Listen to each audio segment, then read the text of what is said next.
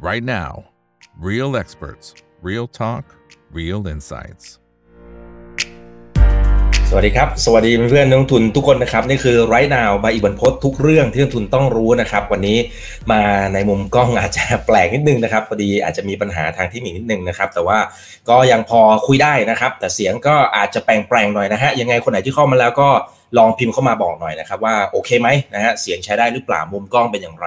นะครับนะฮะแล้วก็ฝากกดไลค์กดแชร์ทุกช่องทางนะครับ Facebook YouTube Twitter Clubhouse ห้อง Open Line Chat แล้วก็ TikTok ด้วยนะครับ ส่วนคนไหนที่ติดตามรายการ The Conversation by ถามอีกนะครับ ตอนนี้ตอนล่าสุดก็เป็นตอนของพี่ปุยแล้วนะครับไงเข้าไปดูย้อนหลังกันได้ถึงเส้นทางชีวิต แล้วก็วิธีในการปั้นพอร์ตนะฮะจาก 5 0 0 0 0 0 บาทเป็นหลักร้อยล้านบาททำอย่างไรเข้าไปดูย้อนหลังกันนะครับ สำหรับวันนี้นะครับได้รับเกียรติจากพี่วีครับ คุณกวีชูกิจเกษม Head of Research and Content บริษัทหลักทรัพย์พายจำกัดมหาชนนะครับ สวัสดีครับพี่วีครับผม สวัสดีครับ ขอบคุณครับ สวัสดีท่านครับผู้ชมผู้ฟังทุกท่านครับ โอเคนะฮะอ่าผมต้องเอาหูเข้าหูออกหน่อยนะฮะเพราะเสียงมันตีกันฮะนะครับอ่าสำหรับปีนี้ต้องบอกว่าโอ้โหเจอศึกหนักกันทั้งปีนะครับ จริงๆพี่วีก็อ่า วิเคราะห์ถูกในหลายประเด็นนะครับ แล้วก็หลายจังหวะเนี่ยถ้าคนไหนที่ติดตามก็จะสามารถเข้าออกได้ค่อนข้างจะแม่นยำนะครับ แล้วก็ถ้าเป็นในเชิงของบทเรียนเนี่ยอย่างปีที่แล้วพี่วีก็พูดได้โอ้โหผมว่าหลายคนกินใจนะฮะงั้นเราก็จะเพิ่มแรงกดดันให้กับพี่วีว่าปีนี้เราก็จะรอฟังตลาดหุ้น ปี 2023 เป็นบทเรียนอะไรให้กับรายย่อย นะครับย้อนกลับไปดูของปี 2022 บทเรียนเดียวกันนะฮะอ่าสัจธรรมดีกว่า ตลาดหุ้นมีขึ้นมีลงอ่าแต่สุดท้ายแล้วตลาดจะขึ้นหรือจะลงมันก็ขึ้นอยู่กับการเติบโตของปัจจัยพื้นฐาน การเติบโตของขนาดเศรษฐกิจ การเติบโตของกำไรสุทธิต่อหุ้นนะครับ แม้ว่าอ่า ถ้าเราย้อนกลับไปสิบปีนะจริงๆ ปี2023อะมันไม่ได้เป็นบทเรียนที่สำคัญนะแต่ถ้าเราย้อนกลับไปสิบปีคือตั้งแต่ปี2013อ่าจนถึงปี 2023อ่าถ้าเราเอาย้อนกลับ 10 ปีเนี่ย เราก็จะพบว่าอีกรู้ไหมว่าต้นปี 2013 คือ 10 ปีที่แล้วเนี่ยดัชนีหุ้นไทยอยู่ที่เท่าไหร่รู้ไหม ก็น่าจะแถวๆนี้ไหมครับหนึ่งพันสี่ร้อยจุด ตรงนี้เลยเออพอดีเป๊ะเลย ตรงหนึ่งพันสี่ร้อยจุดเนี่ย คือจุดที่ลงทุนมาสิบปี ไม่ได้อะไรเลย ไม่กล้าพูดหยาบนะครับ ไม่ได้อะไรเลย แต่ถ้าย้อนกลับไปไกลกว่านั้น ถ้าเราได้หุ้นตอนวิกฤตสัพพลามนะครับ เราก็ได้เยอะอยู่ถูกปะนะครับ เพราะว่าตอนวิกฤตสัพพลามเนี่ย มันลงไปประมาณ380จุด หรือถ้าเราได้ตอนวิกฤต โควิดครับเราก็ได้ประมาณเฉลี่ยเฉลี่ยก็พันถึงพันต้นๆ ก็ยังได้ 30%นะนะครับถึงแม้ว่า 40 ด้วย ถึงแม้ว่าวันนี้จะชนีจะปิดที่พันสี่ร้อยจุด เห็นไหมสัจธรรมมันอยู่ตรงนี้แหละครับว่าเอ่ออย่าไปโลภเวลาหุ้นขึ้น และอย่าไปกลัวตอนเวลาหุ้นลง ตลาดหุ้นไทยไม่ไปไหน เป็นเรื่องปกติของตลาดหุ้นไทย ตลาดหุ้น S&P ดาวโจนส์ NASDAQ ขึ้นไปทำนิวไฮ ในประวัติศาสตร์กำลังใกล้ละนะครับ ตัวดาวโจนส์ขึ้นไปละ เหลือ S&P อีกนิดนึงนะครับ น่าจะดีไม่ดีเนี่ยต้นปีหน้าเขาก็อาจจะทำสถิติจุดสูงสุดใหม่เป็นประวัติการเขาก็มีเหตุผลของเขาครับผมว่าหลายคนผมไม่ต้องไปทบทวนแล้วเนาะเหตุผลของการที่ตลาดหุ้นเขาขึ้นมาทำนิวไฮในขณะที่ตลาดหุ้นไทย 10 ปี ไม่ไปไหน เราก็พอเข้าใจได้ว่าประเทศไทยเกิดอะไรขึ้น และประเทศสหรัฐอเมริกาเนี่ย เกิดอะไรขึ้นนะครับดังนั้นเนี่ยตลาดหุ้นไทยเมื่อเรารู้ว่าเออสัจธรรมมันเป็นอย่างนี้แหละ เศรษฐกิจไทย 10 ปีที่ผ่านมา ก็ไม่โตอะโตปีละเปอร์เซ็นต์สองเปอร์เซ็นต์แล้วก็จะทำให้ตลาดหุ้นขึ้นไปได้ไกลมันคงไม่ได้ถูกปะอ่ากำไรสุทธิต่อหุ้นของตลาดหุ้นไทย 10 ปีที่ผ่านมาอยู่แถว 80 วันนี้ก็อยู่แถว 80 90 ก็ยังไม่ไปไหนเลยครับ มันขึ้นไปแตะร้อยต้นๆ อยู่พักหนึ่งนะครับ แล้วก็ปรับตัวลดลงมาไม่ไปไหนไม่เซ็ตอินเด็กก็ไม่ไปไหน แต่เมื่อใดก็ตามเวลาเกิดวิกฤตเศรษฐกิจทีไรนะครับตลาดหุ้นลงมาเยอะๆเนี่ยมันมักจะเป็นโอกาสที่ดีในการซื้อ ดังนั้นถึงแม้ว่าตลาดหุ้นจะออกไซเวย์บทเรียนอันหนึ่งเนาะเวลาตลาดหุ้นจะออกมาไซเวย์เนี่ยสุดท้ายแล้ว ถ้าเป็นตลาดหุ้นไทย เราก็คงต้องซื้อตอนที่มันเกิดวิกฤตเศรษฐกิจจริง ๆ เราคงไม่อาจจะคาดหวังได้นะว่าเราซื้อในระดับที่หาย เช่นไปซื้อแถวพันหกพันเจ็ดเราคาดหวังจะหุ้นจะขึ้นไปสองพันสามพันจุดในระยะเวลาอันสั้นตามตลาดหุ้นต่างประเทศเนี่ยคงทำไม่ได้ครับ อันนี้เป็นบทเรียนระยะยาวนะที่ที่เจาะให้พูดกี่ครั้งอะมันก็ยังคงเป็นภาพนี้อยู่ดีนะครับ ว่าตลาดหุ้นไทยเศรษฐกิจจะไปจะโตได้ค่อนข้างช้า ตลาดหุ้นไทยเราจะโตได้ แต่ก็โตได้ค่อนข้างช้า ดังนั้นการซื้อในจังหวะที่ดีในราคาที่เหมาะสม เป็นหนทางในการลงทุนรูปแบบ VI ของประเทศไทย ไม่เหมือนกับ VI เมื่อสมัยอาจารย์นิเวศ หรืออาจารย์นิเวศนี่แกเข้ามาตั้งแต่ต้มยำกุ้ง หรือคนที่เข้ามาช่วงวิกฤตสับพลามครับ ไม่เหมือนกันครับ วิธีการลงไม่เหมือนกัน แต่บทเรียนที่เราได้จริงๆจากปี 2023 ถ้าเราเจาะลงไปลึกกว่านั้น เอาแค่ปี 2023 เนี่ย เราก็ต้องย้อนกลับไปดูปี 2022 เราก็จะพบว่าตลาดหุ้นก็มีเหตุและมีผลของมัน ทุกอย่างมีเหตุและมีผลนะครับ อยากจะให้เข้าใจตรงนี้ก่อนว่า อย่าเพิ่งไปบอกว่าปัจจัยนู้นนี่นั่นนะครับ มีคนแกล้งทุบเรา มีคนแกล้งลากเรานะครับเราก็เข้าใจนิดนึงก่อนว่า ปี 2022 กับ 2023 มีความแตกต่างยังไง เราจะได้เข้าใจปี 2024 ได้ถูกต้อง ถูกไหมบทเรียนมันจะบอกเราตรงนี้แหละครับ ถ้าเราจะเข้าใจปี 2023 เราต้องย้อนกลับไปปี 2022 อย่าลืมว่าปี 2022 ผมไม่ดูว่าอินเด็กขึ้นมาเท่าไหร่หรือว่าลงไปเท่าไหร่เนี่ยเพราะว่ามันมีหุ้นตัวป่วนในหุ้นตัวหนึ่งอยู่นะครับที่มันตัวป่วนทำให้เซตอินเด็กมันเวียงไปเวียงมา แต่อยากให้มองตรงนี้ครับว่าปี 2022 เนี่ยมีนักลงทุน ต่างประเทศนะครับคือปีที่แล้วครับ มีซื้อเข้ามาประมาณ1นึ่งแสนห้าหมื่นล้านนะครับ เราก็ต้องไปนั่งค้นหาสาเหตุเห็นไหมเนี่ยคือบทเรียน เราก็ต้องค้นหาสาเหตุ เราจะได้รู้ว่าอนาคตจะเป็นยังไงครับนั่นคือที่มาว่าทำไมเราต้องเรียนประวัติศาสตร์มาอีกเนาะนั่นคือที่มาว่าทำไมคนลงทุนทางเทคนิคก็ยังรวยได้นะครับ เพราะว่าเขาศึกษาประวัติศาสตร์ เราก็ต้องย้อนดูประวัติศาสตร์ทุกครั้งนะครับถึงแม้ว่ามันไม่ได้บอกอนาคตได้ชัดเจนแต่ มันก็บอกเราได้ในระดับหนึ่งว่าในอนาคตจะเป็นยังไง ปี 2022 คือปีที่แล้วเนี่ยนักลงทุนต่างประเทศซื้อหุ้นไทยเพราะอะไร เราก็ต้องบอกนิดนึงก่อนว่าตอนนั้นเนี่ยดอกเบี้ยปี 2022 เป็นช่วงขาขึ้นเต็มตัวเลยถูกไหมอีก มันแบบกำลังจะคนจะมองเลยว่าดอกเบี้ยจะขึ้นดอกเบี้ยจะขึ้นดอกเบี้ยจะขึ้น สิ่งที่คนกลัวคืออะไรก็คือหุ้นที่เป็น growth stock นะครับว่าเฮ้ยดอกเบี้ยขึ้นเนี่ยหุ้นที่เป็น growth stock อะเขาต้องตายแน่ๆเลย นะครับเขามีหนี้เยอะนะครับแล้วก็เศรษฐกิจมันก็เอ๊ะถ้าดอกเบี้ยขึ้นเศรษฐกิจจะเป็นยังไง เราก็เห็นเจอเศรษฐกิจจีนนะครับ เพราะฉะนั้นเนี่ยมันก็เลยทำให้หุ้นที่เกี่ยวข้องกับกลุ่มเทคโนโลยีหุ้น growth stock ไม่ค่อยได้รับความสนใจในปี 2022 มันก็กลายเป็นหุ้นโอสไตล์เนี่ยกลับมาพูดเรื่องเดิมอีกแล้ว ก็กลายเป็นหุ้นโอสไตล์ของประเทศไทยที่ล้วนแล้วแต่มีพลังงาน ปิโตร โรงไฟฟ้า ค้าปลีก ธนาคาร อสังหา โรงแรม ท่องเที่ยว เห็นไหมมันก็เป็นธุรกิจที่สื่อสารทุกคนก็รู้ว่าอะมันเป็นธุรกิจหลักๆ เป็นธุรกิจที่เป็น infrastructure ของทุกประเทศ แต่มันไม่ค่อยเห็นหุ้น growth มันไม่ค่อยเห็นหุ้น fintech startup ที่มันเป็นแบบ millionaire จริงๆ billionaire จริงๆเราเราไม่ค่อยเห็นมันไม่เหมือนในต่างประเทศนะครับที่เราเห็นอยู่ ปีนั้นก็เลยทำให้เงินย้ายมาหาประเทศที่มีความเป็น defensive มากหน่อย มันก็เลยเงินก็เลยมาตกอยู่ที่ประเทศไทยครับหนึ่งแสนห้าหมื่นล้าน ถ้าเรารู้สาเหตุตรงนั้น เราก็จะเข้าใจว่าปี 2023 เกิดอะไรขึ้นปี2023 คือปีที่ดอกเบี้ยเนี่ย ทุกคนมองว่าใกล้ peak แล้วนะครับ ถึงจุดที่มันอาจจะลงแล้วนะในอนาคต แล้วแรงผ่อนคลายเรื่องของเศรษฐกิจสหรัฐเริ่มผ่อนคลายลงเพราะว่าใกล้คิดว่าดอกเบี้ยใกล้พีคแล้วซึ่งถึงแม้มันยังไม่พีคนะ แต่ทุกคนก็จะคิดตลอดอะว่าใกล้พีคใกล้พีคตลาดหุ้นมันจะนำไปก่อน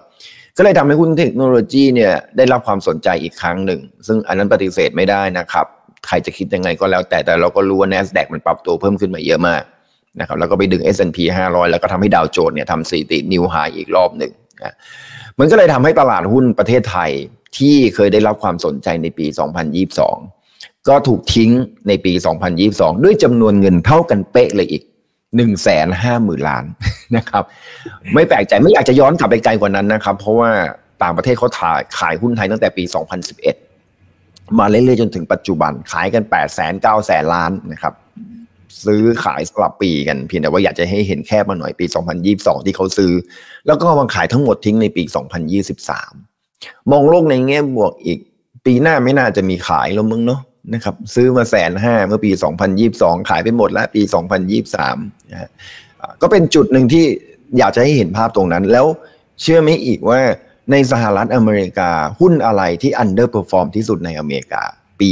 2023 คือปีนี้ มันจะเป็นบทเรียนที่สำคัญมาก หุ้นอะไร underperform สุดอีกรู้ปะปี 2023 ในประเทศสหรัฐคือหุ้นกลุ่มพลังงาน อืม หุ้นพลังงานเนี่ยลบลงมาตั้ง 30%นะในสหรัฐอเมริกาในขณะที่หุ้นกลุ่มเทคโนโลยีบวก 60%น่ะลองนึกถึงภาพสิครับ มันชัดเจนไหมครับว่า พอหุ้นพลังงานลงแล้วก็กลุ่มธนาคารเขาไม่ได้ outperform ตลาดหุ้นโดยภาพรวมในสหรัฐอเมริกา แล้วเพอเออเนี่ยหุ้นธนาคารกับหุ้นพลังงานเนี่ยเป็นหุ้นที่เป็นหลักในประเทศไทย นะครับแล้วดอกเบี้ยขึ้นด้วย ยิ่งทำให้หุ้นโรงไฟฟ้าโดนกดอีก มันก็เลยทำให้เนี่ยทำไมถึงว่าพอเราดูแยกเป็น sector อีก นอกจากแยกเป็นรายประเทศ พอแยกเป็น sector อีกเราก็จะเข้าใจว่าอ๋อโครงสร้างของประเทศเรามีที่เป็นหุ้นเหล่านี้ และอีกก็รู้ใช่ไหมว่าการฟื้นตัวของการท่องเที่ยวในประเทศจีนเนี่ยเดิมทีเดียวก็คาดว่าจะดีปรากฏว่าไม่ดี หลายคนก็รู้อีกใช่ไหมว่าประเทศไทยเนี่ยเราไปมีความเกี่ยวพันกับประเทศจีนค่อนข้างเยอะ เพราะนั้นเวลาประเทศจีนเขามีปัญหาเนี่ยทุกคนก็มองแหละไทยไอ้งาโดนก่อนเลยนะครับไปผูกไม่ได้โทษว่าไทยเราไปผูกเศรษฐกิจกับจีนมากเกินไปนะ เพราะถ้ามีประเทศอื่นให้เราผูกเราก็อยากผูกนะครับแต่ว่าตอนนี้จีนก็แน่ใจก็ก็แน่นอนแหละว่าเขาเป็นคนหลัก ประเทศหลัก ๆ ที่เข้ามาลงทุนในประเทศไทยเพราะเขาเศรษฐกิจชะลอตัวนักท่องเที่ยวไม่ได้ตามเป้าแน่นอนการส่งออกก็ไม่ได้ดี ก็เลยทำให้ไทยเราถูกจ้องมองขึ้นมา สังเกตที่ดีว่าค่างเงินบาทไทยเราก็จะอ่อนค่ามากกว่าคนอื่นในขณะที่ที่ปี 2022 ค่าเงินบาทของไทยเราดีกว่าประเทศอื่น เห็นไหมมันตอบโจทย์ในระยะยาวนะครับระยะสั้นบางทีพูดเป็นรายวัน แล้วมันก็มันก็เป็นบทเรียนให้เราไม่ได้เนอะในรายวันแค่เชื่อในในกราฟก็พอแล้ว แต่ว่าพอเรามองในระยะกลางระยะยาวเราก็จะเห็นเลยว่า ทุกอย่างมันเป็นไปตามที่มีเหตุและมีผล คราวนี้พอบทเรียนปี 2023 มันเป็นมันเป็นแบบนี้ เราก็เราก็จะเข้าใจว่าเออ แล้วปี 2024 มันควรจะเป็นยังไง ในแง่ของพื้นฐานคือบทเรียนของ2023 อยากให้ไปจับอยากอยากให้ทุกคนเนี่ยศึกษาไปในอนาคตว่าอะแล้วปี 2024 มันจะเกิดอะไรขึ้น 2024 แน่ๆนะครับ สิ่งที่เราจะได้เห็นก็คือต่างประเทศเอาเอาเอาเอาเรื่องของปัจจัยพื้นฐานก่อนแล้วกัน เศรษฐกิจประเทศไทยปีหน้าเราจะดูโอเคขึ้นละนะครับดูโอเคขึ้นละเมื่อเทียบกับเศรษฐกิจไทยในปีนี้ สิ่งที่เราคาดหวังได้ คาดหวังได้จากเศรษฐกิจไทย เมื่อเทียบกับเศรษฐกิจในในประเทศที่พัฒนาแล้วครับแล้วก็ดูตลาดหุ้นไทยอาจจะได้รับความสนใจกลับมาอีกรอบหนึ่งก็คือแทนที่จะเป็นหุ้นเทคโนโลยีเขาก็อาจจะสนใจดีเฟนซีฟอันนี้ต้องบอกนิดนึงก่อนนะ ว่าเป็นการคาดการณ์นะครับ คือพูดง่ายๆคือมองไปในอนาคตว่าเอ๊ะ จะเป็นไปได้ไหมว่าไอ้หุ้นโอสไตล์เนี่ยมันอาจจะกลับมาเป็นที่สนใจอีกครั้งหนึ่งนะครับทำไมเป็นอย่างนั้น เพราะว่าหนึ่งอย่าลืมว่าตอนนี้เศรษฐกิจโลกเนี่ยโดยเฉพาะเศรษฐกิจสหรัฐอเมริกาเนี่ยโตขึ้นมาแรงและเร็วมากนะครับหุ้นในกลุ่มเทคโนโลยีโตขึ้นมาเพิ่มขึ้นมา แล้วก็ทำสถิตินิวไฮคำถามก็คือว่าแล้วมันจะทำนิวไฮต่อไปได้อีกไหม มันก็อาจจะเป็นไปได้ แต่มันก็จะเป็นไปด้วยความเสี่ยงถูกไหมเป็นไปด้วยความเสี่ยงว่า เฮ้ยมันจะโตไปกว่านี้ได้หรือเปล่า การที่จะถล่มเงินเนี่ยแล้วเข้าไปซื้อในหุ้นกลุ่มเทคโนโลยีเหมือนปีนี้คือปี 2023 ก็อาจจะน้อยลง ในขณะที่ประเทศอย่างประเทศไทยเราเองเนี่ยเศรษฐกิจไทยเราอาจจะดีขึ้นจากเรื่องอะไร อันเรื่องที่หนึ่งก่อนเอาในประเทศก่อนหวังว่าการบริโภคของภาคประชาชนจะดีคงยากเนอะเพราะเรามีหนี้ภาคครัวเรือนค่อนข้างเยอะ เราไปหวังเรื่องของภาครัฐดีกว่า เพราะว่าปีนี้เราก็รู้ว่าพอหลังจากเลือกตั้งเสร็จปั๊บเนี่ย งบประมาณของค่าใช้จ่ายของรัฐบาลเนี่ยไม่ค่อยเข้ามาเลย มาตรการกระตุ้นเศรษฐกิจอะไรก็ออกมาไม่ทัน ด้วยเหตุผลของการกว่าจะจัดตั้งรัฐบาลได้ก็ตั้งนาน มันก็ทำให้เกิดการดีเลย์ในเรื่องของการออกงบประมาณรายจ่ายออกมา การเบิกจ่ายก็ทำได้ล่าช้า แต่ปีหน้ารัฐบาลก็น่าจะมีการจับจ่ายใช้สอย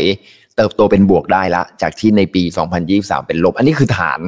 ที่ดีนะครับ นะไม่ได้รวมไม่ไม่ได้ไม่ได้คิดกันถึงดิจิตอลวอลเล็ตนะ อันนี้คือในประเทศว่าภาครัฐบาลน่าจะจับจ่ายใช้สอยได้ดีขึ้น ซึ่งจะช่วยให้ภาคประชาชนของเราเนี่ยจับจ่ายใช้สอยได้ดีขึ้นเพราะอะไร เพราะว่าถ้างบประมาณมันเบิกจ่ายออกมาเนี่ยมันก็จะกระตุ้นการบริโภคในประเทศไปในตัว ไปดูภาคต่างประเทศบ้างนะครับก็คืออย่างน้อยจำนวนนักท่องเที่ยวที่คิดว่าจะมาจากประเทศจีนถึงแม้ว่าจะยังไม่มา แต่ก็เชื่อว่าปีหน้าการท่องเที่ยวก็น่าจะดีขึ้นกว่าปีนี้ นะครับอย่างน้อยเราก็จะได้จากจีนกลับมาบ้างมากกว่าเดิมนะครับจากที่ปีนี้เราไม่ค่อยได้เท่าไหร่ ในขณะที่ประเทศอื่นๆก็คงยังคงเข้ามานะครับการท่องเที่ยวในประเทศไทยก็ยังคงเป็นเมนหลักในขณะที่ตัวจีนเองถ้าสมมุติถ้าเรามองว่าปีนี้เขาแย่ ปีหน้าเศรษฐกิจ มันก็คงยังไม่ดีขึ้นนะครับ แต่ก็เชื่อว่าน่าจะผ่านจุดต่ำสุดไปแล้วล่ะมันก็น่าจะทำให้เศรษฐกิจของจีนดีขึ้น นะครับมันมันอาจจะโตน้อยลงนะครับในปีหน้าเพราะคนคาดการณ์ว่าปีหน้าจะโตแค่สี่เปอร์เซ็นปีนี้โตห้าเปอร์เซ็นแต่ตลาดหุ้นมันจะนำไปก่อนนะครับ มองว่าเฮ้ยปีหน้าน่าจะเป็นตีพิทุปทอมของจีนแล้วนะ ถ้าจะจัดการอะไรก็น่าจะจัดการเสร็จในปีหน้าแล้วหลักคงไม่ แล้วตอนนี้เขาก็เริ่มมีมาตรการกระตุ้นเศรษฐกิจแล้วนะครับ จริงๆ จีนตั้งเป้าไว้ 5 นะ แต่มีคนไป forecast ไว้ที่ 4 นะครับ แต่เขาตั้งเป้าเอาไว้สูงกว่านั้น ถ้าเขาทำได้เนี่ยก็หมายถึงว่าจีนก็ผ่านจุดต่ำสุดละ เศรษฐกิจจีนฟื้นส่งออกดีการท่องเที่ยวของประเทศจีนก็จะเริ่มกลับเข้ามานั่นคือเหตุผลที่2นะครับพอมาดูทางด้านฟันฟลูบ้างนะครับทางด้านเศรษฐกิจแล้วก็กำไรของบริษัทจดทะเบียนก็จะโตตามเศรษฐกิจได้ในระดับหนึ่งนะครับ มาดูด้าน ทางด้านฟันฟลูบ้างฟันฟลูนี่ต้องบอกนิดนึงว่าต่างประเทศขายไปแล้วเมื่อปี 2023 คือปีนี้ เพราะฉะนั้นปีหน้าเนี่ยแรงขายถ้านับรวมตั้งแต่ปี 2011 ที่เขาขายมาจนถึงปี 2023 เนี่ยแรงขายเขาจะแบบ8แสนล้านอยู่แล้วอะดังนั้นถ้าถามว่าจะมีแรงขายอีกไหม ถ้าไม่มีแรงซื้อกลับเข้ามา ก็ไม่มีแรงขายก็เขาไม่มีจริง ๆ ปี 2023 เขาไม่ได้ซื้อหุ้นเลย ดังนั้นโอกาสที่เขาจะขายหุ้นหนักๆเหมือนที่เกิดขึ้นในปี 2023 ก็จะน้อยลง เอาวันนั้นปีหน้าแรงขายต่างประเทศจะลดลง แต่สิ่งหนึ่งที่น่าสนใจก็คือแรงซื้อจากในประเทศจะดีขึ้นนะครับเพราะว่าเรามีกองทุนไทย ESG นะครับเพิ่งกดซื้อไปเอง 1 0 0 0 0แบาทนะครับเงินก็จะเริ่มเข้าปีหน้ากองทุนก็จะมีอาวุธในการที่จะซื้อหุ้นมากขึ้น โดยเฉพาะหุ้นบางกลุ่มที่ลงมาค่อนข้างถูกนะครับ เพราะว่าต่างประเทศเนี่ยไม่สนใจหุ้นที่เป็นโอสตาอย่างประเทศเรานะครับแต่ว่าปีหน้าเราจะเริ่มมีกองทุนเข้ามาล้วนั่นก็เป็นเรื่องของฟันฟลูที่อาจจะทำให้ประเทศไทยดูมีเสน่ห์มากขึ้น ไปดูเรื่องความมั่นคง ถ้าบอกว่าประเทศในต่างประเทศถ้ามีความเสี่ยงในเรื่องของ recession นะหรือจะเป็น soft landing ยังไงเศรษฐกิจอเมริกาก็ชะลอนะครับ เพราะทุกคนมองว่าปีหน้าโตแค่หนึ่งเปอร์เซ็นต์กว่าๆนะ ปีนี้โตสองนะครับนั่นแสดงว่าเศรษฐกิจอเมริกาก็ชะลอ เศรษฐกิจจีนก็ชะลออยู่ ดังนั้นเนี่ยความเสี่ยงเรื่องเศรษฐกิจอเมริกาที่ชะลอเนี่ยมันจะมีโอกาสเข้าสู่ recession ไหมสมมุติถ้าเข้าสู่ recession ประเทศไทยจะถูกมองว่าเป็น safe haven ทำไมถูกมองว่าเป็น safe haven เพราะว่าประเทศไทยเรามีสถานะทางการเงินที่แข็งแกร่งมากจริง ๆ พี่ทำตัวเลขออกมาให้ดูไม่แน่ใจว่าพอแชร์ได้ไหมเผื่อจะพอแชร์ได้เดี๋ยวพี่ขอดูได้ครับ ลองดูเลยครับว่าเดี๋ยวว่าจะแชร์ได้ไหม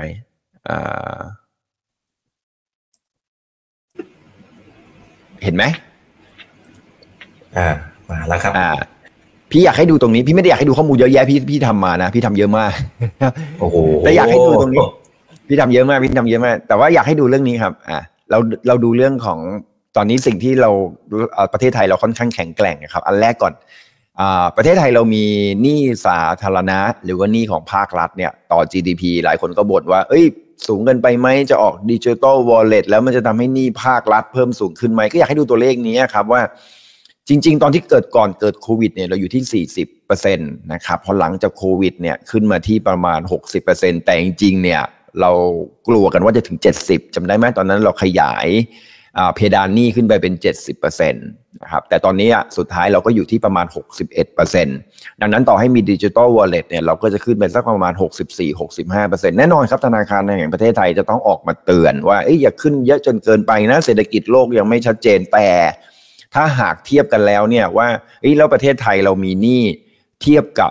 รัฐบาลไทยมีหนี้เมื่อเทียบกับขนาดเศรษฐกิจเนี่ยเป็นเท่าไหร่ 60%แต่ของโลกเนี่ยอยู่ที่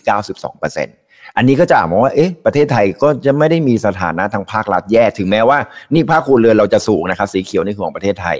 นี่ภาคครัวเรือนเราจะ 90%นะครับแต่ว่าของโลกเนี่ยอยู่แค่ 60%เพราะฉะนั้นนี่เป็นปัญหา แต่มันไม่ได้เป็นปัญหาที่ทำให้เกิดวิกฤตเศรษฐกิจนะนี่ภาคครัวเรือน นี่ภาคครัวเรือนส่วนใหญ่มันก็จะเหมือนกับแบบแตกเป็นเม็ดเม็ดเม็ดเม็ดเม็ดแต่มันก็ไม่ทำให้ถึงล้มละลาย แต่นี่ภาครัฐจะเป็นตัวที่ทำให้เกิดความการล้มละลาย ระดับประเทศเลยนะครับ ซึ่งเกิดขึ้นที่ประเทศอาร์เจนตินาเวเนซุเอลาที่เราได้ยินกัน อันนั้นเขา 200 กว่าเปอร์เซ็นต์ครับเพราะฉะนั้นไม่ต้องห่วงขนาดนั้น ในขณะที่ประเทศไทยเนี่ยโอเค ในแง่ของเรื่องของเงินสำรองระหว่างประเทศของประเทศไทยนะครับสีแดงตัวนี้คือของประเทศไทยดูน้อยน้อยเนาะนะครับอยู่อันดับบ 16 ของโลกนะครับ ดูเหมือนแบบเอ้ยจีนนี่เยอะที่สุดในโลกเลยนะ ญี่ปุ่นเป็นอันดับ 2 แต่ผมอยากจะให้เทียบตรงนี้ครับว่าเฮ้ยอย่าไปมองอย่างนั้นเพราะเงินสำรองเราต้องเทียบกับขนาดเศรษฐกิจถูกไหมครับกราฟทางด้านขวาเนี่ยก็คือเทียบกับขนาดเศรษฐกิจปรากฏว่าประเทศไทยอยู่อันดับ 5 ครับ ประเทศที่อันดับหนึ่งคือฮ่องกงลงมาเป็นสวิตเซอร์แลนด์ไต้หวันสิงคโปร์ลงมาต่อไปเป็นไทยอะครับเพราะฉะนั้นประเทศไทยนอกจากมีหนี้ของภาครัฐไม่ได้เยอะมากเมื่อเทียบกับประเทศอื่นนะครับเดี๋ยวจะด่ามาด่าผมอีกว่ามันเยอะนะเว้ยอะไรเงี้ยเทียบกับประเทศอื่น แต่ว่า ถ้าดูในแง่ของเงินสำรองเนี่ยเราถือว่าค่อนข้างน้อย คราวนี้เราไปดูในเรื่องของอความถูกต้องในเรื่องของเงินสำรอง หรือว่าเงินกองทุนในประเทศ อันนี้คือระดับประเทศนะครับเทียบกับใน emerging market ด้วยกันเนี่ยที่สูงสูงตรงนี้ที่คือผมพูดเมื่อกี้นี้ครับคือ foreign reserve ก็คือเงินสำรองระหว่างประเทศเมื่อเทียบกับขนาดเศรษฐกิจสูงไหม สูงมากเห็นไหมครับ ประเทศไทยสูงกว่าประเทศอื่นๆใน emerging market นะครับ ฟิลิปปินส์ใช้ประเทศจีน อินเดียบราซิล โปแลนด์อุรุกวัยแอฟริกาใต้โคลอมเบีย อะไรก็แล้วแต่เนี่ยเราสูงกว่าหมดเลย เรามีการขาดดุลในบัญชีเดินสะพัดเล็กน้อยนะครับ แต่ปีหน้าจะคาดการณ์ว่าเป็นบวกแล้วนะ สีส้มตรงนี้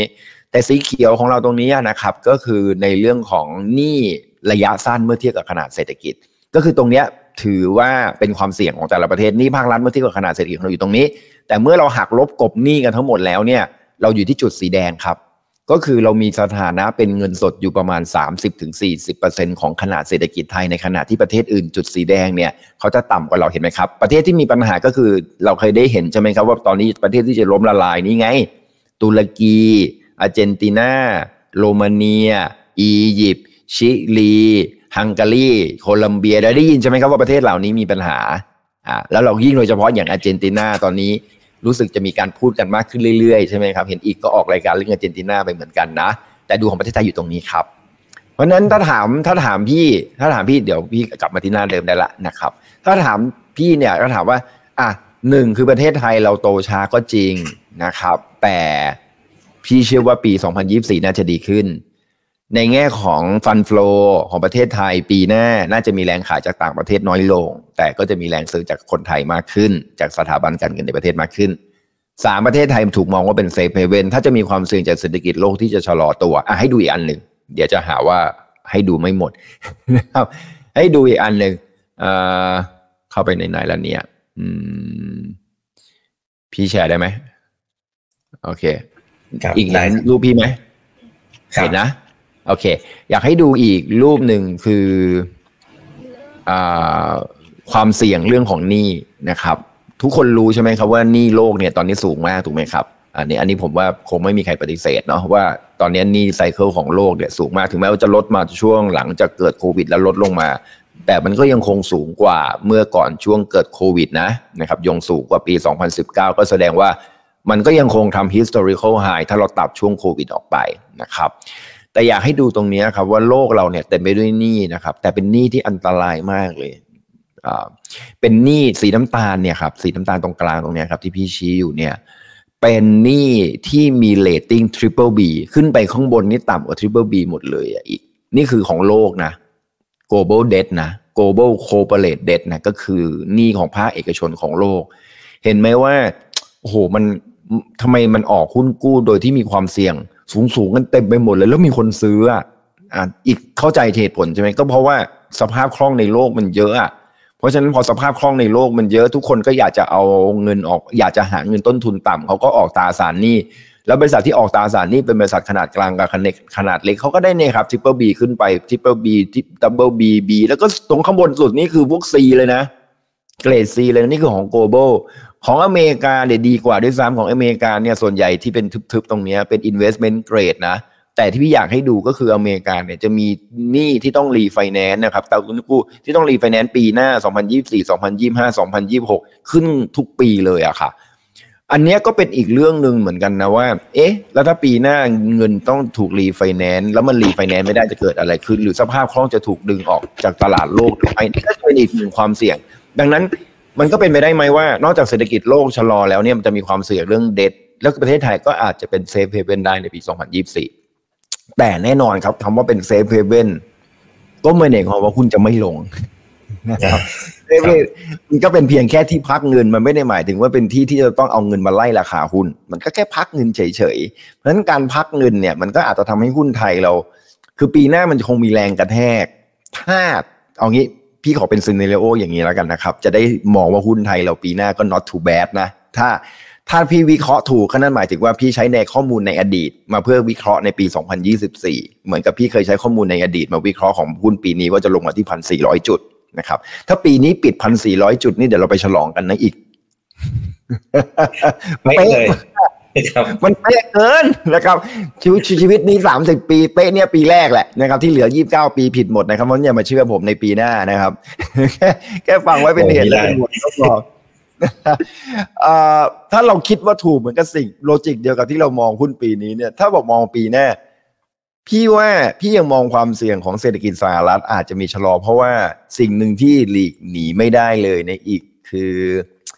ดอกเบี้ยลงอะ มันไม่เป็นผลดี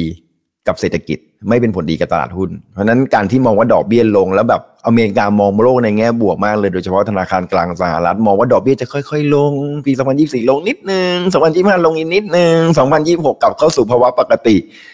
โอ้นี่มันประเภทโลกสวยเลยนะเนี่ย มันไม่เคยเกิดขึ้นแบบนี้เลยนะครับ ในอดีต 100 ปีที่ผ่านมาไม่เคยมีแบบนี้ ไม่เชื่อไปดูกราฟอีกรูปนึงหนีไม่พ้นที่ต้องพยายามจะเปิดกราฟให้ให้ดูนะเพื่อจะเป็นประโยชน์กับนักลงทุนทุกคน อยากให้ดูตรงนี้ครับว่าเนี่ยเนี่ยเนี่ยหนึ่งในรอบอันเนี้ยหกสิบปีอะครับ ในรอบหกสิบปีอะคุณเคยเห็นดอกเบี้ยลงเบาๆไหมมันมันลงแรงทุกครั้งอะครับ รอบนี้มันขึ้นไปขนาดนี้ขึ้นแรงมากนะครับ ขึ้นไปห้าจุดสองห้าจุดห้าเปอร์เซ็นแล้วธนาคารกลางของสหรัฐอเมริกาคาดหวังว่ามันจะค่อยๆลงแบบนุ่มนวลเขาเรียกว่า soft landing แล้วมันได้จริงเหรอ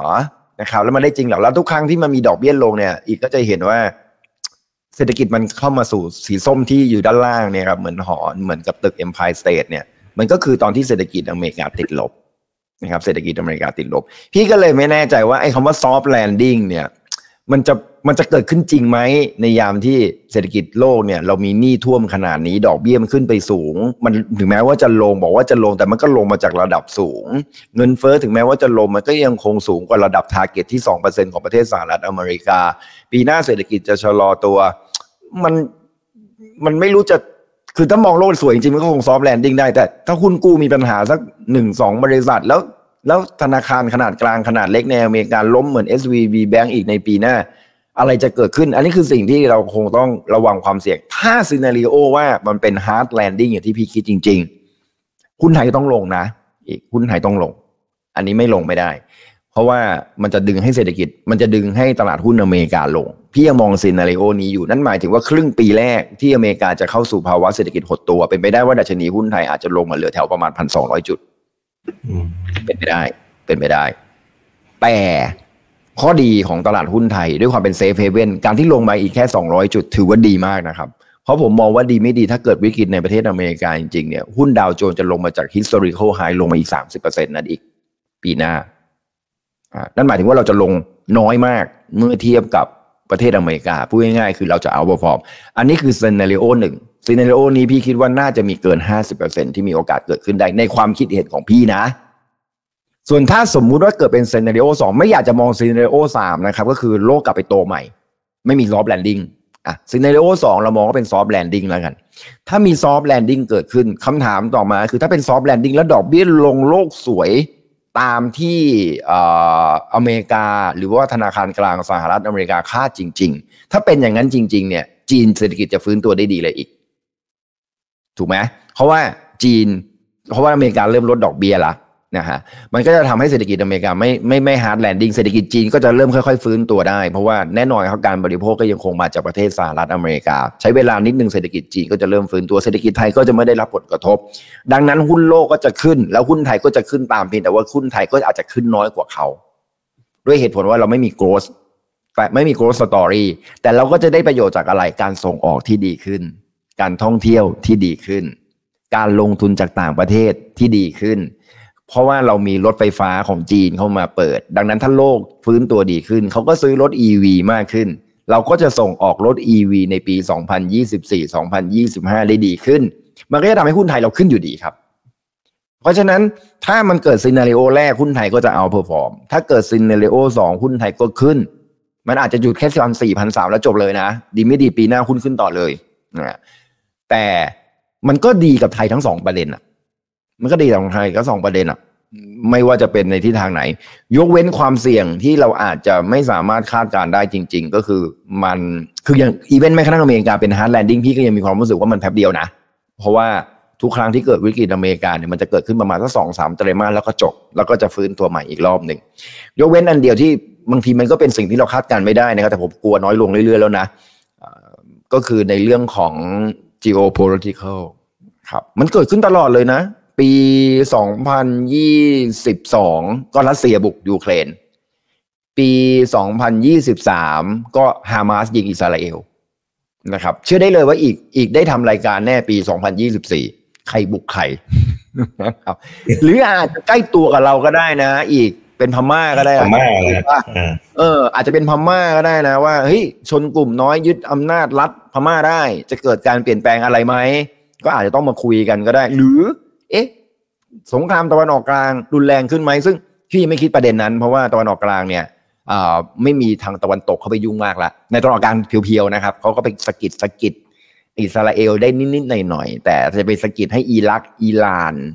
คูเวตซาอุเอมิเรตส์ตีกันเนี่ย พี่ว่าไม่ไม่น่าแล้วอะไม่ไม่น่าทำได้ ไม่น่าทำได้รัสเซียจะบุกคืบไหมก็ ดูแล้วรัสเซียกับยูเครนก็น่าจะเบาลงนะในปีหน้าก็จะเหลือแค่อันเดียว ถ้าจีนยกพลขึ้นไต้หวันทำไงอะ อืมแต่ว่าพี่ก็ว่ามันก็โอกาสเกิดขึ้นน้อยนะ เพราะว่าวันนี้เองจีนก็ไม่ต้องไปยึด TSMC แล้วนะ เพราะจริงๆ ถามว่าไต้หวันน่าสนใจตรงไหนก็ TSMC กับ Foxconn อะ อืม แต่ตอนนี้แบตเตอรี่ของจีนก็อันดับหนึ่งแล้วรถ EV ของจีนก็อันดับหนึ่งแล้ว ก็เหลือเซมิคอนดักเตอร์ไง เซมิคอนดักเตอร์ของจีนตอนนี้ก็จากเดิมที่ผลิตได้แค่ห้านาโนเมตร เอ้ยได้เจ็ดนาโนเมตร ตอนนี้ก็บอกว่าได้ห้าละแต่เขาเอาไปใช้ในคอมพิวเตอร์ก่อน ยังไม่อยากเอามาใช้ในมือถือกลัวระเบิดคากระเป๋านะครับกลัวกลัวแย่ก็เลยเอาไปใช้อะไรที่มันใหญ่ๆหน่อยหนึ่งดูว่าเอ้ยประสิทธิภาพมันเป็นยังไง ถ้าเขาทำได้จริงๆ5นาโนเมตร ต่อไปเขาคงคิด3นาโนเมตรแล้วเนาะไอ้ต่อไปก็ไม่ต้องไปบุกไต้หวันแล้วดิเขาก็ทำชิปเซมิคอนดักเตอร์ได้เองนะฮะพี่ได้ฟังสารคดีเรื่องหนึ่งมา ปรากฏว่าประเทศจีนพัฒนาได้เพราะว่าเอาคนเก่งเข้ามานะอีก ประเทศไทยก็ควรจะต้องทำเนาะแต่ว่ามันก็จะกระทบกับเศรษฐกิจในประเทศไอ้ยกระทบกับอุตสาหกรรมในประเทศเขาอย่างเขาบอกว่ารถรถไฟฟ้าของจีนเนี่ยทำมานานมากเลยปรากฏว่ามันยังไม่แบบ มันยังไม่ถึงจุดอะมันทำยังไงมันก็ยังตีตลาดไม่ได้อะเมื่อสมัยก่อนนะครับทำออกมาอย่าง BYD อะเราก็เห็นแล้วแต่สุดท้ายมันเข้ามาประเทศไทยมันก็ไม่ work ใช่ปะช่วงหนึ่งที่เราซื้อมาเป็นรถลิมูซีนในในสนามบินสุวรรณภูมิ มันก็มันก็ยังไม่ work อะมันมา work ตอนปี 2020 อีก คือปีที่จีนเนี่ยอนุญาตให้เทสลาเข้ามาเปิดโรงงานยักษ์ใหญ่ในประเทศจีนพอเปิดปุ๊บเนี่ยปรากฏว่าเทสลาเนี่ยเขาเข้ามาสร้าง supply chain รถ EV ในประเทศ แล้วต้องการสินค้าที่มีคุณภาพ มันก็เลยเร่งให้บริษัทจีนที่อยู่ในประเทศเนี่ย มันเหมือนแบบปลาที่อยู่สงบสงบอยู่ในตู้อะอยู่ดีๆมีปลาฉลามลงไปอีก รู้สึกปะหรือมีปลาเสือก็ได้เป็นก็ปลาเสือก็ได้ พอมันลงไปปุ๊บไอ้ปลาหางนกยุงมันวิ่งร้อนเลย จากเดิมที่มันแบบว่าย chill ไปกลายเป็นปลาหางนกยุงวิ่งแล้วก็รีบไปผสมพันธุ์ออกลูกให้มันเยอะๆเพื่อให้มันแบบสืบมันสูญมันไม่สูญพันธุ์ไปในตู้ปลานี้ เหมือนกันนะครับจีนก็แบบ supply chain รถ EV ก็แบบโอ้เร่งพัฒนากันใหญ่แบตเตอรี่ก็เร่งพัฒนาชิ้นส่วนยานยนต์ก็เร่งพัฒนามอเตอร์ไฟฟ้าก็เร่งพัฒนา จนวันนี้เฟอร์รารี่อายแล้วนะหนึ่งในร้อยหนึ่งหนึ่งกิโลเมตรต่อชั่วโมงถึงร้อยกิโลเมตรต่อชั่วโมงเนี่ยใช้เวลาตอนนี้จะต่ำกว่าสามวินาทีแล้วว่าเฮ้ย เฟอร์รารี่ก็ตามไม่ทันอะแต่แต่ระยะยาวไม่แน่นะครับเพราะระยะยาวเนี่ยรถน้ำมันก็วิ่งขึ้นสองร้อยสี่สิบกิโลเมตรต่อชั่วโมงได้ รถไฟฟ้าก็ได้ประมาณเนี้ยร้อยแปดสิบสองร้อยกิโลเมตรต่อชั่วโมง แต่อนาคตก็ไม่แน่อีก ถ้าทำรถได้เบาขึ้นอะไรเทคโนโลยีมันดีขึ้นก็ไม่แน่ก็กลายเป็นว่าพอเทสลาเข้ามาเนี่ย supply chain พอพัฒนาขึ้นมาปุ๊บ BYD เลยได้ประโยชน์ไปด้วยไง เพราะว่าเขาได้สินค้าที่มีคุณภาพแล้วมีแล้ว ทุกคนในประเทศจีนพยายามพัฒนาเพื่อจะส่งงานให้อีให้เทสลากลายว่าเทสลาไปช่วยประเทศจีนพัฒนารถ EV จนถึงจุดวันนี้ปี 2023 กลายเป็น BYD ยอดขายแซงเทสลาเลย ด้วยการที่เทสลาดึงเข้าไป ก่อนหน้านี้ประเทศจีนผลิตรถสันดาปขึ้นมาเนี่ยก็เพราะต้องไปดึง Volkswagen เข้ามาจำกันได้เนาะซึ่งอันนี้เห็นเกตเลยว่าจีนจะดึงต่างประเทศเข้ามาเสร็จแล้วก็ลอกเขาเขาเรียกว่า copy and research นะครับ อินบายอินสปิเรชันก็ได้แล้วแต่จะพูดให้มันดูสวยงามนะครับแต่ก็ต้องยอมรับว่าญี่ปุ่นก็เคยเป็นอย่างนี้มาก่อนจีนก็ทำแบบนี้ครับกลายเป็นว่าวันนี้พอรถ e ีเขาขึ้นมา มันก็มันก็มันก็มันก็กลายเป็นว่ามาเป็นประโยชน์กับประเทศไทยไปด้วยในตัวเพราะฉะนั้นไม่ว่าจะซีเนเรโอไหนก็ตามเนี่ย ผมว่าประเทศไทย มันก็ไม่ได้ร้ายแรงหรือว่าเลวร้ายไปกว่าปีนี้นะครับคำถามว่าปีนี้ลงมา 20%น่ากลัวไหมคือคือด้วยความที่พี่ผ่าน ต้มยำกุ้งมาก่อนเนาะผ่าน subprime มาก่อนอะ่ะโควิด หลายคนคงผ่านด้วยกันนะครับ ก็หุ้นก็ลงมา 50%นะการลง 15-20%ผมถือว่าเป็นเรื่องปกตินะครับอะอันนี้เป็นเชิงปัจจัยพื้นฐาน เชิงสภาพคล่องนะครับ fund flow fundamental แล้วก็เชิงของ safe havenนะครับบทเรียนของปี 2023 กับ 2022 เพื่อตีไปโจตีโจทย์ให้แตกในปี 2024 อะข่าวดีอีกข้อหนึ่งในเชิงสถิติบ้าง นะครับเชิงสถิติบ้าง แล้วเป็นไปได้ไหมพี่วีปลายปีจากพันสองสมมติถ้าลงไปจริงเป็น worst case scenario มันบอกจริง มันจะเป็นไปได้ไหมว่าปลายปีจะกลับมาพันห้าคือพี่เอยัง against กับสมาคมนักวิเคราะห์ที่เขาทำบทบทสำรวจนะ แต่ก็เป็นเป็นเป็นหน้าที่ของสมาคมนักวิเคราะห์นะครับ ที่จะออกบทสำรวจมา ซึ่งเราก็ส่งไปเพราะเราส่งไปแค่พันห้าร้อยี่สิบจุดเองปีหน้า ถามว่าจะกลับมาพันห้าได้ไหม เดี๋ยวมาดูกันนะ ปีหน้าบทเรียนปีสองพันยี่สี่ เดี๋ยวอีกคนมาสัมภาษณ์พี่ต่อนะครับรออีกสิบสองเดือน มาดูกันว่าเป็นไปได้ไหมพี่ว่าเป็นไปได้นะ ว่ามันจะลงก่อนแล้วขึ้นทีหลังทำไมเรามองตรงนั้นเชิงปัจจัยพื้นฐานฟันฟลออะไรเลยพูดหมดแล้วนะเรามาคุยเชิงสถิติบ้าง เชื่อไหมว่าตั้งแต่ปี 1998 เป็นต้นมาอีก 1998 ก็คือหลังต้มยำกุ้ง หลังต้มยำกุ้งคือต้องบอกนิดหนึ่งก่อนต้มยำกุ้ง ตลาดหุ้นไทยเปิดตลาดหุ้นไทยมาปี 1975 พี่แก่ไปเปล่าวะชอบพูดเรื่องประวัติศาสตร์ว่าเงินไหมตลาดหุ้นไทยเปิดมาตั้งแต่ปี1975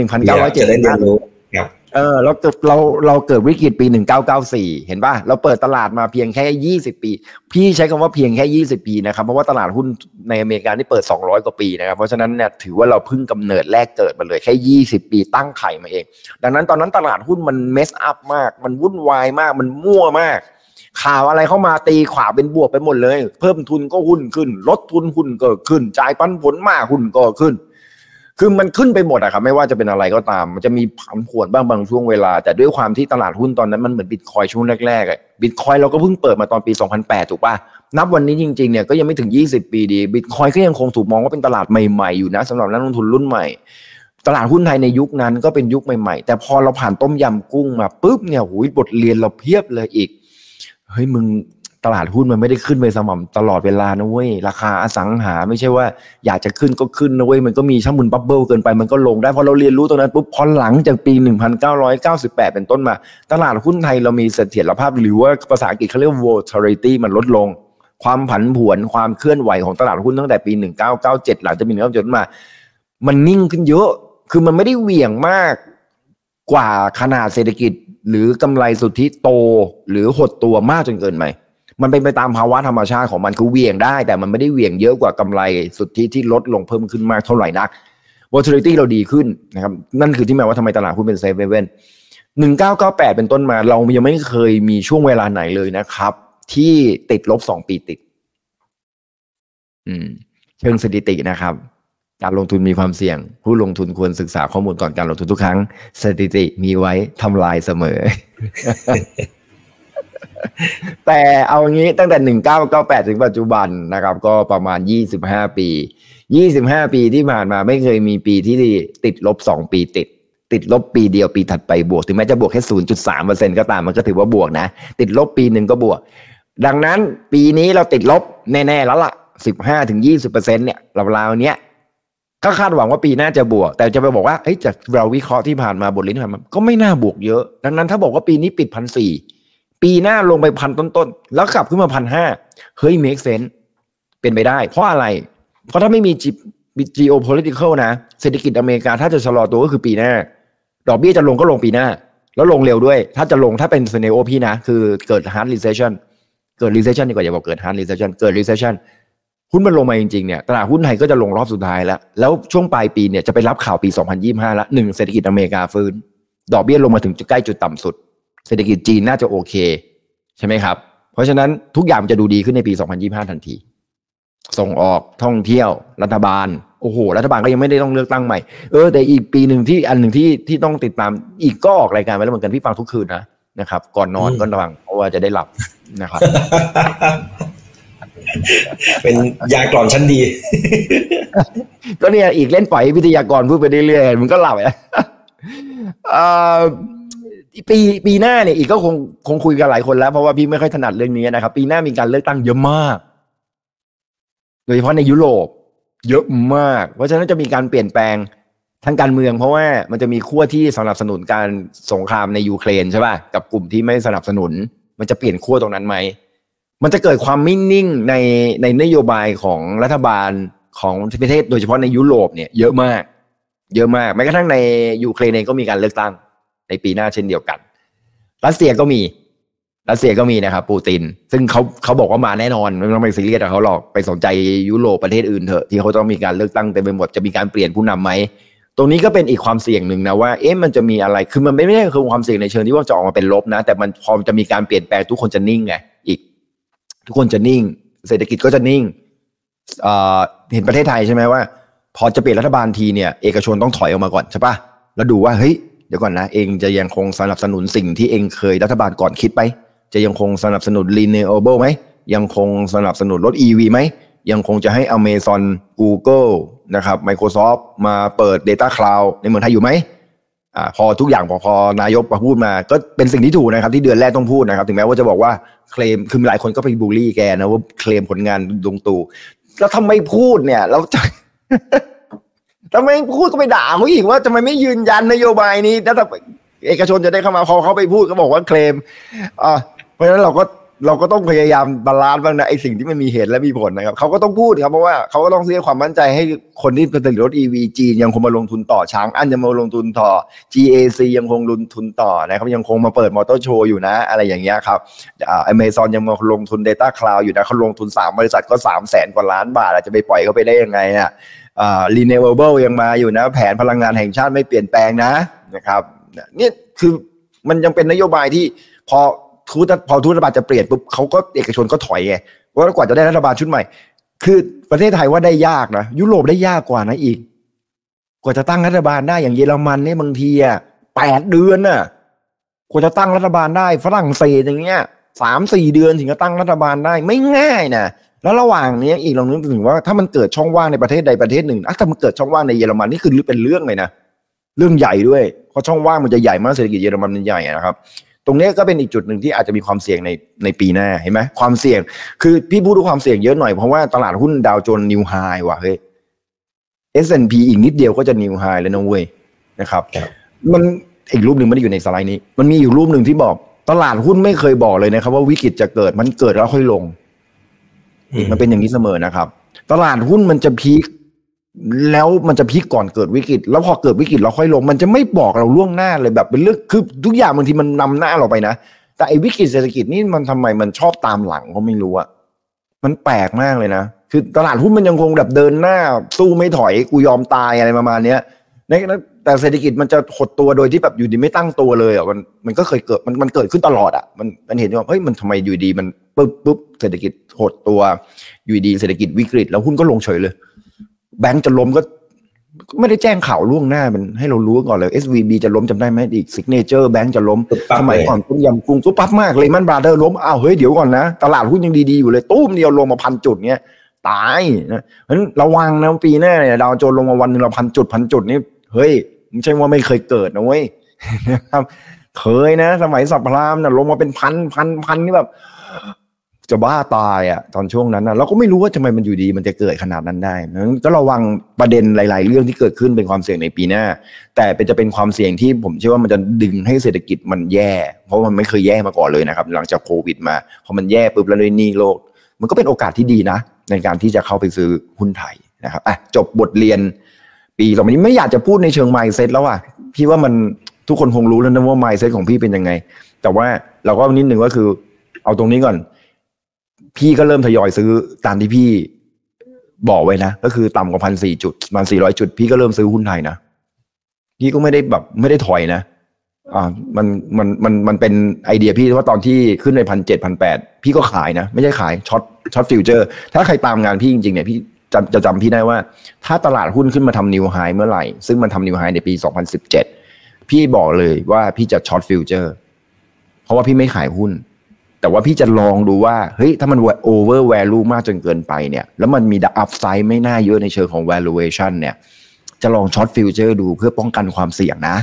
ผมพี่ short ไม่กี่สัญญาเองนะครับเพื่อป้องกันความเสี่ยงพอร์ตของพี่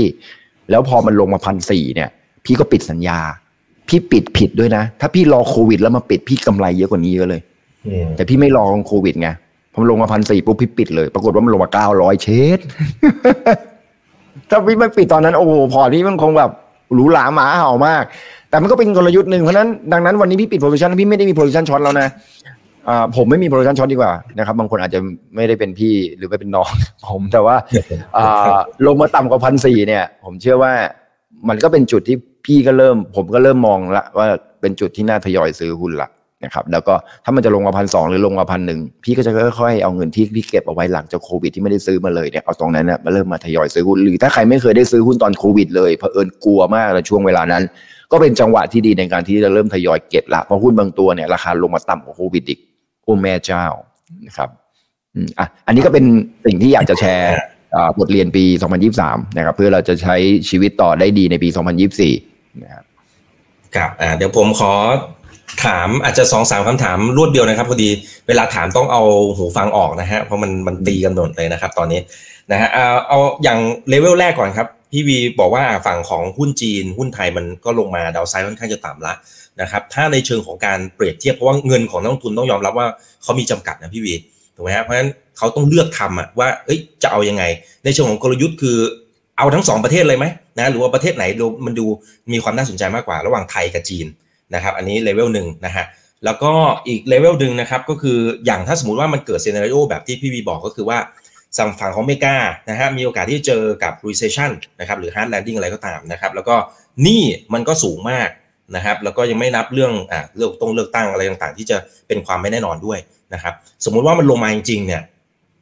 ไอตอนขาที่มันกลับเข้าไปเนี่ยจริงๆหุ้นอเมริกามันอาจจะน่าสนใจกว่าอืมบ้านเราไหม เพราะบ้านเราโอเคดาวไซด์อาจจะต่ำแต่ว่าในเชิงของที่สมมติว่าเกิดซีนารโอนั้นปั๊บเราต้องรีบสวิชกลับไปที่อเมริกาเลยหรือเปล่าพี่วีมองไงฮะเป็นคำถามที่ดีนะครับต้องบอกนิดนึงก่อนนะครับว่าอ่าเราคุยเรื่องหุ้น เราไม่ได้คุยเรื่องสินทรัพย์อื่นเลย ถูกไหมครับ จริง ๆ เนี่ย ปีหน้าต่อให้เราจะมีความเสี่ยงเรื่องของหนี้สินหรือการรีไฟแนนซ์ของหุ้นกู้นะครับ แต่กองทุนหุ้นกู้ หรือกองทุนตราสารหนี้ในประเทศไทย หรือว่าตราสารหนี้โลกเนี่ยส่วนใหญ่ส่วนใหญ่นะครับอ่าแม้กระทั่งก็คือส่วนใหญ่ที่เปิดในไทยด้วย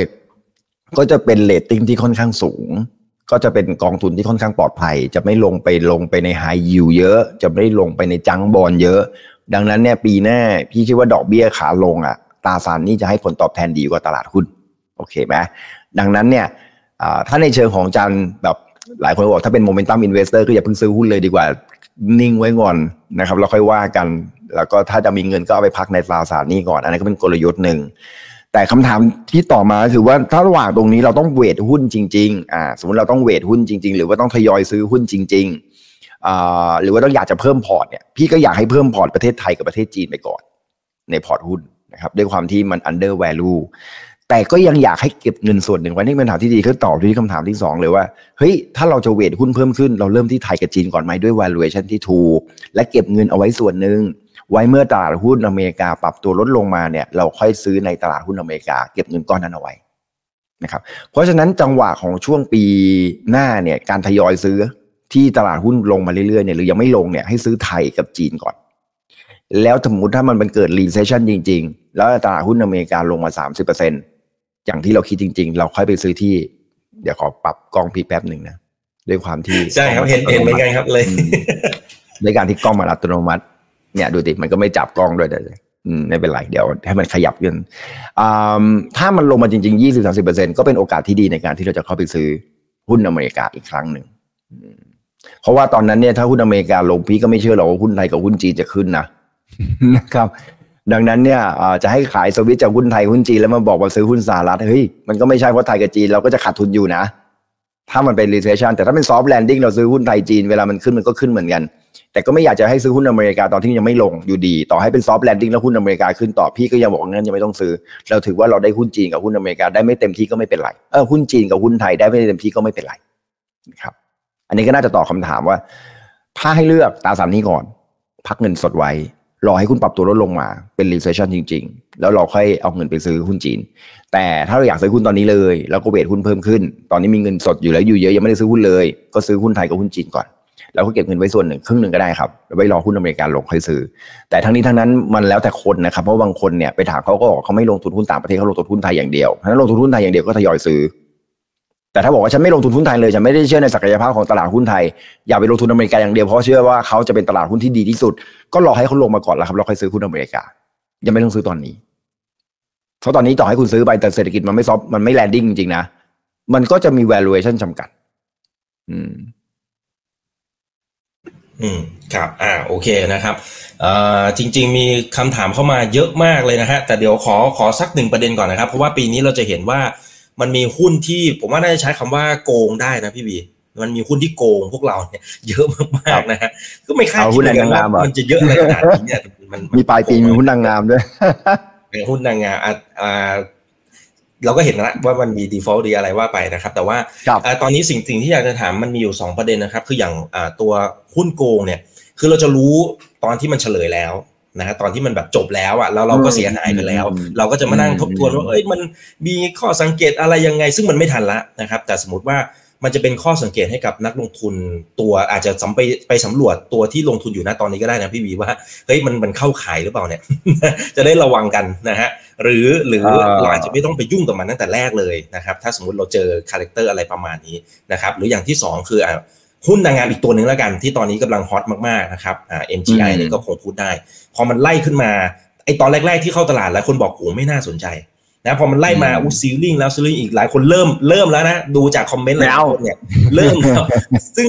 ผมว่าตอนที่คนมั่นใจที่สุดนี่แหละเดี๋ยวอีกแป๊บหนึ่งเนี่ยก็ไม่รู้จะอะไรยังไงก็ต้องไปต้องต้องเตือนกันหน่อยแต่แต่เราไม่ได้เฉพาะเจาะจงในหุ้นตัวนี้นะพี่บีแต่เราครับเห็นครับหลายคือตัวที่พอคือมันไล่ราคาขึ้นมาโฟโมขึ้นมาปั๊บเนี่ยสุดท้ายเนี่ยอื้อหือหนักอะ พีสูงสูงเรียกไว้ก่อนนะเอาอย่างนี้ก่อน PE สูงสูงมันมีเหตุและมีผลขนาดนั้นไหมนะครับ ก็ต้องระมัดระวังด้วยแต่ เอางี้ก่อนขอพี่ขอแยกเป็นสองประเด็นนะที่บริษัทมีปัญหาเนี่ย ประเด็นที่หนึ่งคือตั้งใจโกงนะครับ ประเด็นที่สองเนี่ย คือเห็นตัวเลขอยู่แล้วว่าแย่ แต่สร้างสตอรี่ให้เก่งกำไร โอเคนะ อันเนี้ยจับได้ประเด็นที่สอง แต่ประเด็นที่หนึ่งจับไม่ได้นะ ถ้าตั้งใจโกงในต่างประเทศเคยมีกรณีตั้งใจโกงไหมมีเรื่อยๆนะครับ เพียงแต่ว่าบางทีก็เล็กจนไม่ได้เป็นข่าว แต่ที่เป็นข่าวจริงๆเนี่ยก็เป็นเคสเอลลอนเอลลอนนี่คือทำลายหลายอย่างมากนะครับทำลายนักลงทุนสถาบันด้วย นักลงทุนสถาบันยังโดนหลอกเลยนะ นักลงทุนรายย่อยก็โดนหลอก เจ้าหนี้ก็โดนหลอกนะครับ ตัวเอลลอนแล้วก็ทำให้ถึงขนาดยักษ์ใหญ่ ที่เป็นผู้ตรวจสอบบัญชีล้มละลายด้วยนะครับ ในกรณีของ Enron คำถามคือพยายามดูว่าเออมันไม่ work อะดูดิปกติมันจะต้อง work นะเออไม่เป็นอ่าได้แล้วได้แล้ว โอเค คราวนี้เนี่ยต้องนิดบอกนิดหนึ่งถ้าจะต้องใจโกงแบบ Enron Enron โกงยังไงอ่ามันก็ต้องเป็น case study นะครับ Enron เนี่ยโกงด้วยการบันทึกรายได้ แบบไม่ตรงปก แต่คำถามคือแล้วเราจะรู้ได้ยังไงว่าไม่ตรงปก ไม่รู้ ก็ใครจะไปรู้แล้ว ก็คือคุณเล่นกับผู้ตรวจสอบและบัญชีด้วยอะผู้ตรวจสอบบัญชีเอออห่อหมกไปด้วยอะแล้วเราจะไปรู้ได้ยังไงนี่เขาเรียกว่าตั้งใจโกง กรณีนี้เราก็จะเห็นบริษัทที่เอ่ยนามได้นะก็คือสตาร์กอันนี้ตั้งใจนะครับทำตัวเลข คือเอางี้ไม่น่าเชื่อว่านักลงทุนสถาบันก็โดนด้วยนะไม่ใช่แค่รายย่อยอย่างเดียว ก็แสดงว่าอันนี้ก็ตั้งใจโกงจริงๆ เพราะนักลงทุนสถาบันเนี่ยเขาดูตัวเลขเยอะมาก เขาเขาเขาโกงอะเขาโกงบัญชีแล้วกันนั้นมันจะไปจับยังไงอีก ถูกไหมมันมันจับไม่ถูกอะนั้นวิธีแก้ปัญหาข้อที่หนึ่งได้ดีที่สุดคือกรณีที่ตั้งใจโกงเนี่ย ให้กระจายความเสี่ยงให้ให้ได้ดีที่สุดแล้วตั้งแล้วถ้าจะไปหาบริษัทที่โกรธจริงๆเนี่ยเหมือนเหมือนกันพี่ชาวพี่ก็เคยสัมภาษณ์พี่ชาวหรือเซนมี่นะเขาบอกว่าถ้าเขาจะไปเข้าบริษัทพวกนี้อะเขาจะเข้าไม่เยอะเขาจะเข้าไปในปริมาณที่เป็นศูนย์เขาก็มีความรู้สึกว่า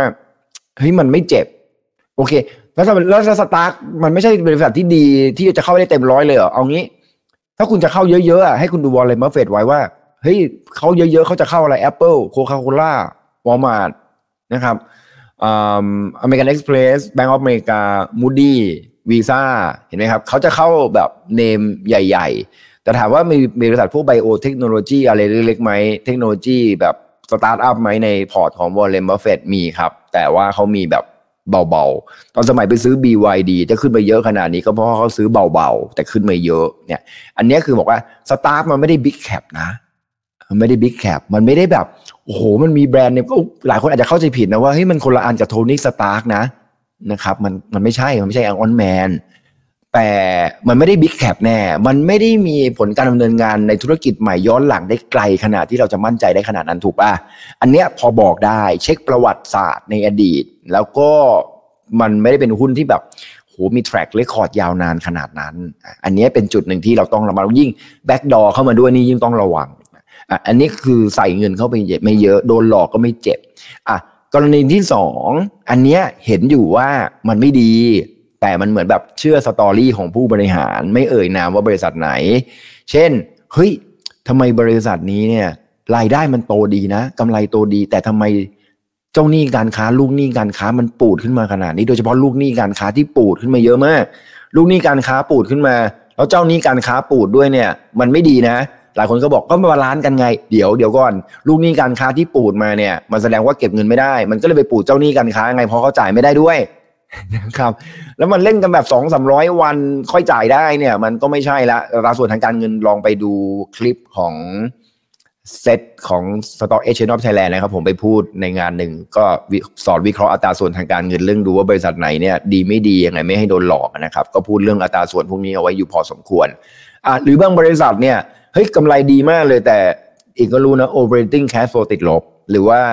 กระแสเงินสดจากการดำเนินงานติดลบไตรมาสหนึ่งสองไตรมาสสามไตรมาสติดเฮ้ยเราก็ต้องระมัดระวังหรือเปล่าวะว่าเฮ้ยเนี่ยบริษัทนี้มีกระแสเงินสดติดลบนะ หรือบางบริษัทรายได้โตดีมากเลยแต่ debt to equity ratio ถ้าไม่รวมลงไฟฟ้าต้องดูลักษณะธุรกิจด้วยนะแต่ DE ratio ล่อขึ้นไปสองสามเท่าเฮ้ยเราต้องระมัดระวังนะว่าเฮ้ยนี่มันสูงขนาดนี้ มันจะมีความเสี่ยงที่จะไม่จ่ายหนี้ได้ไหมเรื่องพวกนี้มันสามารถเห็นได้ในงบการเงิน ไม่ควรโดนหลอกอะแต่ว่าแน่นอนครับถ้าเราจะไปหาบริษัทแบบนี้แล้วดูแบบเฮ้ยเห็น โอกาสเว้ยมันอาจจะรู้ว่ามีความเสี่ยงนุ้ยเห็นโอกาสก็ใช้เงินนิดเดียวในการลงทุนแต่ไม่ควรลงทุนนะครับเห็นเห็นอยู่จะไปลงทุนนี่น่าตีมือชิบเพกเลย แต่กรณีแรกเนี่ยที่ตั้งใจโกงอะของไทยเราสมัยก่อน พี่เขายกเคสในกรณีที่เป็นคดีไปแล้วนะ อย่าง SEC SEC ไม่ใช่กรตนะครับ เดี๋ยวหลายคนก็บอกว่าเป็นกรตหรอว่าโกงกรตโกงด้วยไม่ใช่ SEC นี่ก็คือบริษัทรถนำเข้า อีกอาจจะไม่ทัน รถนำเข้าเนี่ยก็คือสมัยก่อนเนี่ยเขานำเข้ารถมาเป็นเกรมาเก็ตแล้วเขามาขายสมัยก่อนโตโยต้ายังไม่เข้าเอาผาดเข้ามานะครับหรือว่า BMW ยังไม่ได้เอารถแบบใหญ่ ๆ เข้ามาเขาก็เอาเป็นเกรมาเก็ตเข้ามาขายคนเกรมาเก็ตเข้ามาขายเนี่ยมันแพงมากนะคันหนึ่งเปล่าผ่าสมัยก่อนห้าหกล้านนะไม่ใช่เท่ากับสามล้านปัจจุบัน มันแพงกว่าสองเท่า เหมือนเทสลาช่วงหนึ่งครับที่เราไปติดดอยกันอะก็คือเป็นเกรย์มาเก็ตเอาเข้ามา เพราะว่าตลาดมันยังไม่บริษัทยักษ์ใหญ่เขายังไม่เอาเข้ามาเองเขาก็เข้ามาทำธุรกิจอยู่นานครับจนเป็นที่ไว้เนื้อเชื่อใจของธนาคาร ธนาคารก็มีความรู้สึกว่าเฮ้ยบริษัทนี้ไม่โกงหรอกนะครับด้วยความไว้ใจเพราะฉะนั้นการทำธุรกิจด้วยความไว้ใจเนี่ยต้องระมัดระวังนิดนึงนะครับหลายบริษัทเจอไปด้วยความไว้ใจนี่แหละ ธนาคารก็โดนไปด้วยเหมือนกันนะครับด้วยความไว้ใจแล้วปล่อยสินเชื่อเนี่ยก็ปรากฏว่าธนาคารก็ไว้ใจบริษัทนี้ คราวนี้ก็เลยไม่ได้ไปดูสต็อกครับว่ารถนำเข้ามาจริงไหมบริษัทนี้เขาก็จะเอาไอ้ตัวใบนำเข้าปลอมไปขอสินเชื่อแบงก์แล้วแบงก์ก็ยอมปล่อยสินเชื่อโดยไม่ได้ไปดูของเลยว่ามีจริงไหมนะครับ ก่อนที่จะนำรถออกไม่ได้ดูเลย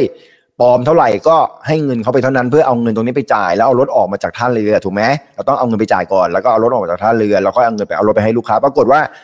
ธนาคารก็ปล่อยกู้มา อุ้ยเยอะเหมือนกันนะ ปล่อยกู้มา แล้วเจ้าของก็เอาเงินไปครับ แล้วก็ไม่ได้ไปจ่ายเงินครับเพราะว่าไม่มีรถเข้ามาแล้วเขาก็เอาเงินหนีออกนอกประเทศไปเลยครับ ปรากฏว่าเจ้าของไปแล้วครับ บริษัทยังอยู่ พนักงานยังอยู่ครับ เชื่อไหมว่า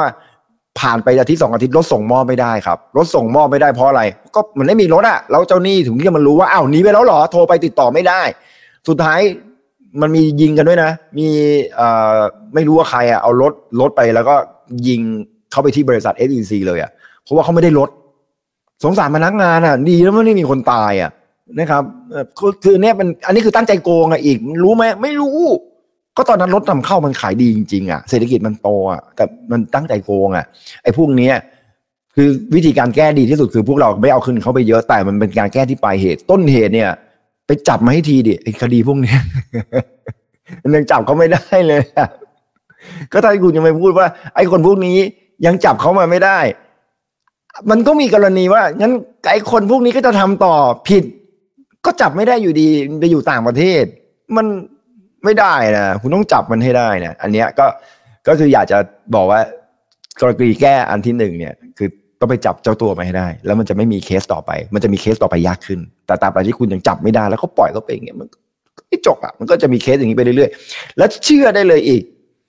มันจะมีอีก มันเหมือนแชร์ลูกโซ่ มีแล้วมีอีกนะครับ ความโลภเนี่ยมันขายได้ตลอดนะครับ ความโลภเนี่ยมัน มันทำให้คนเนี่ยมันติดกับดักได้ตลอดนะครับ ไม่ว่าจะเป็นรูปแบบไหนก็ตาม มันเกิดขึ้นมาแล้วเป็นร้อยปีนะครับไอแชร์ลูกโซ่เนี่ย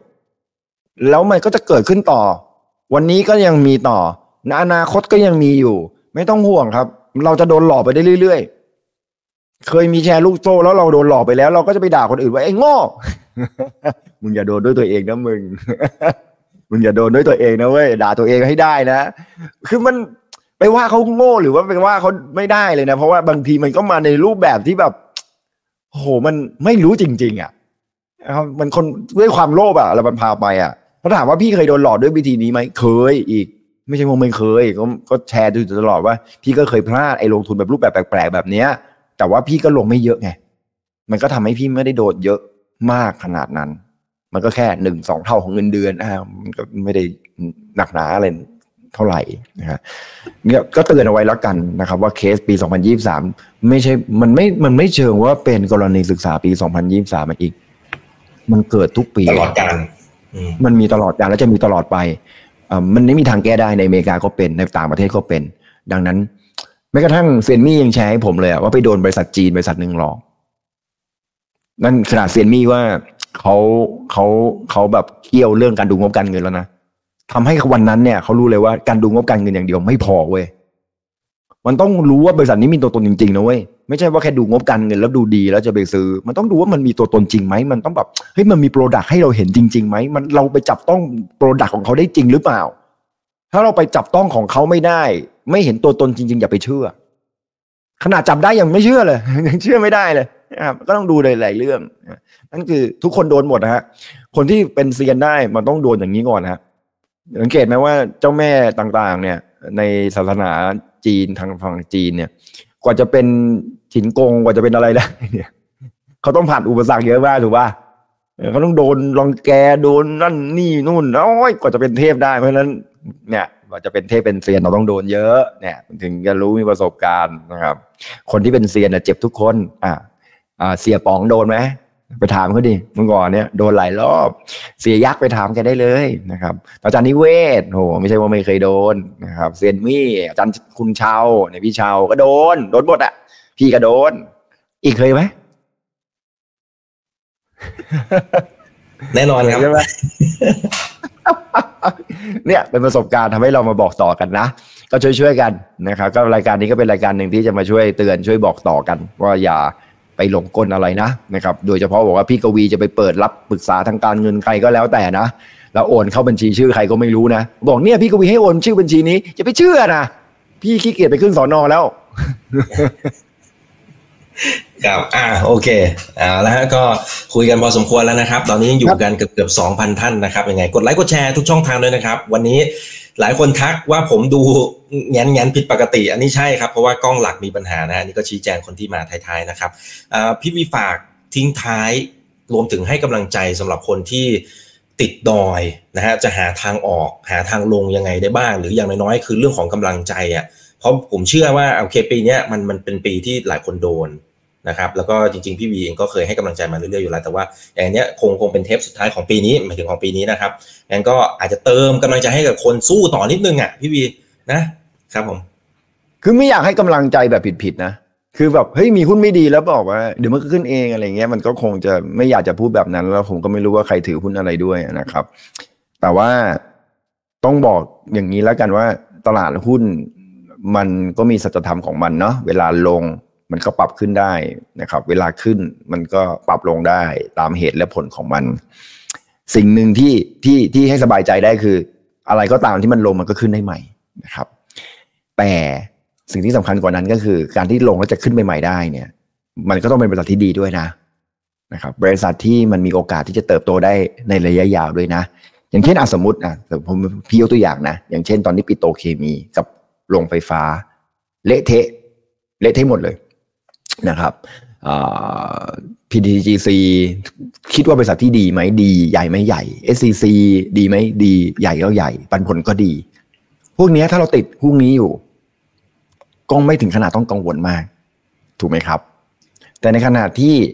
เพราะว่าพวกนี้ปันผลดีมากนะครับ อย่าง PTTGC เนี่ย ราคานี้ก็อยู่ประมาณแบบหกเจ็ดเปอร์เซ็นปูนซีเมนไทยก็สี่ห้าเปอร์เซ็นไม่น้อยนะ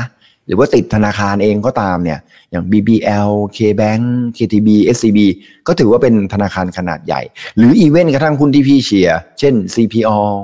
นะครับ CPN ซึ่งอาจจะไม่ได้ติดก็ได้นะครับ AOT ถ้าเราจะติดพวกนี้พี่ก็ไม่ได้คิดว่ามันจะมันจะแย่ เพราะว่าเรามองไปในอนาคตอีกสิปีข้างหน้า พี่ก็เชื่อว่าบริษัทนี้ก็ยังคงทำธุรกิจได้อยู่ ด้วยสถานะทางการเงินที่แข็งแกร่ง แล้วก็กระแสเงินสดที่ยังเป็นบวก รายได้ หรือว่าธุรกิจเขาก็ยังมีกำไร ไม่ได้ถึงกับขนาดขาดทุนนะครับในยามที่เศรษฐกิจแย่ก็ตาม ตรงนี้เป็นจุดหนึ่งที่อยากให้พิจารณาตรงนั้น แต่ถ้าหุ้นที่เราถือเนี่ยเป็นบริษัทที่แบบเฮ้ย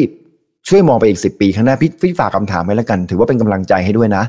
ว่ากลับไปดูที่พอร์ตของเรา แล้วตอบคาถามว่าไอ้ที่เราติดอยู่ว่า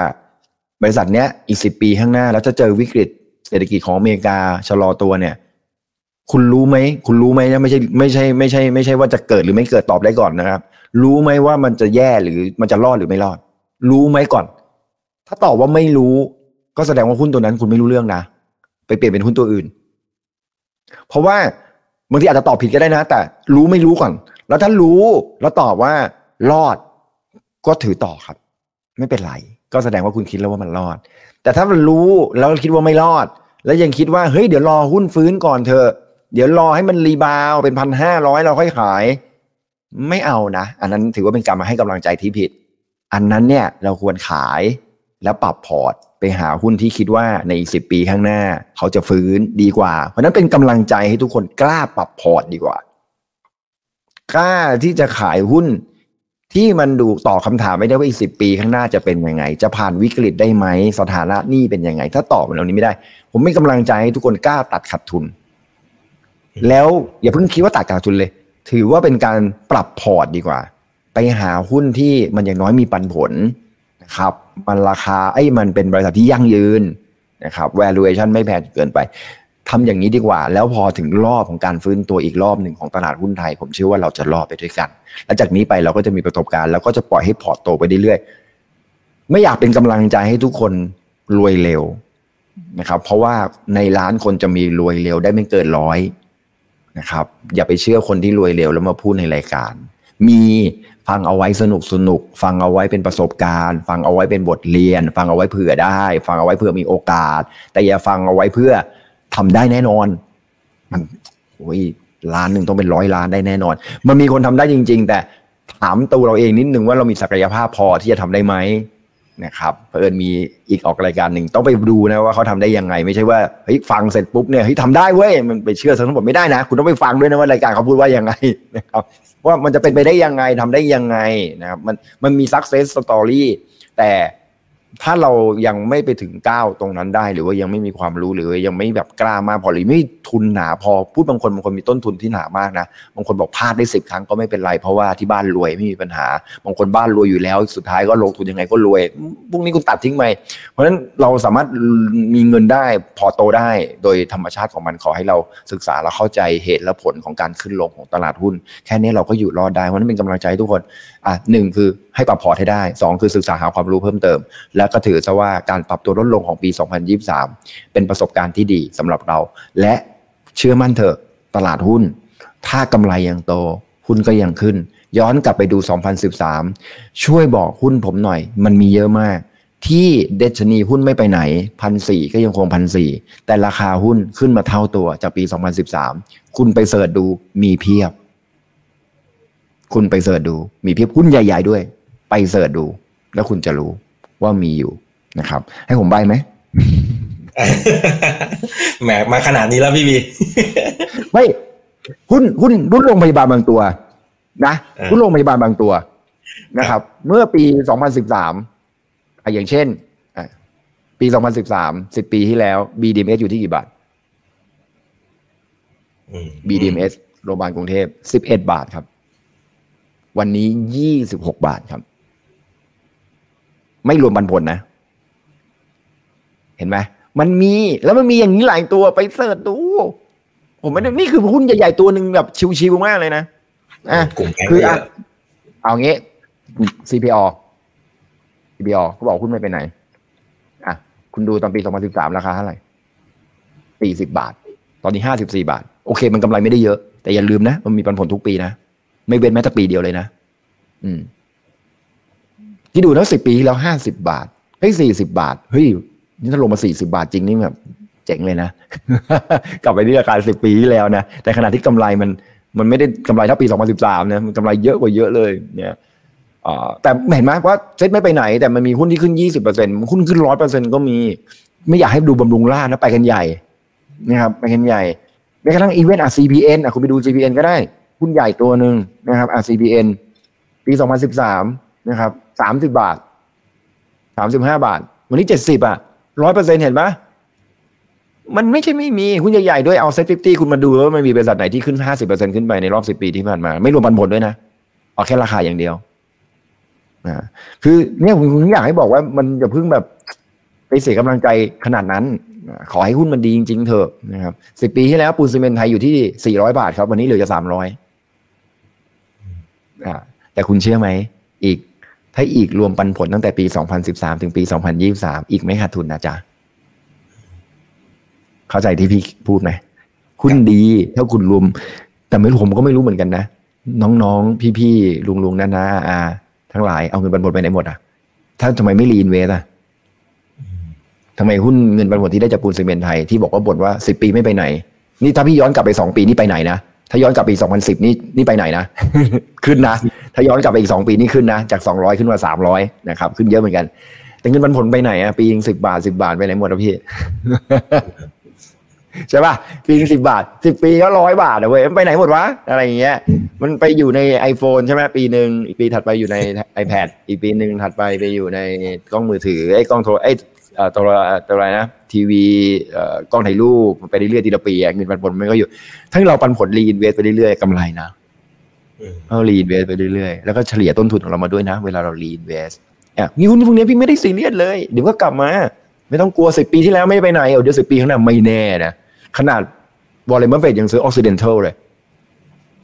ปิโตรเคมี ไม่ตายนะปิโตรเคมี พี่เชื่อว่าไม่ตายเพียงแต่ว่าที่ผ่านมาเศรษฐกิจจีนมันแย่สองปีที่ผ่านมาเศรษฐกิจมันแย่ มันเคยขึ้นไปถึงห้าร้อยห้าสิบนะเว้ย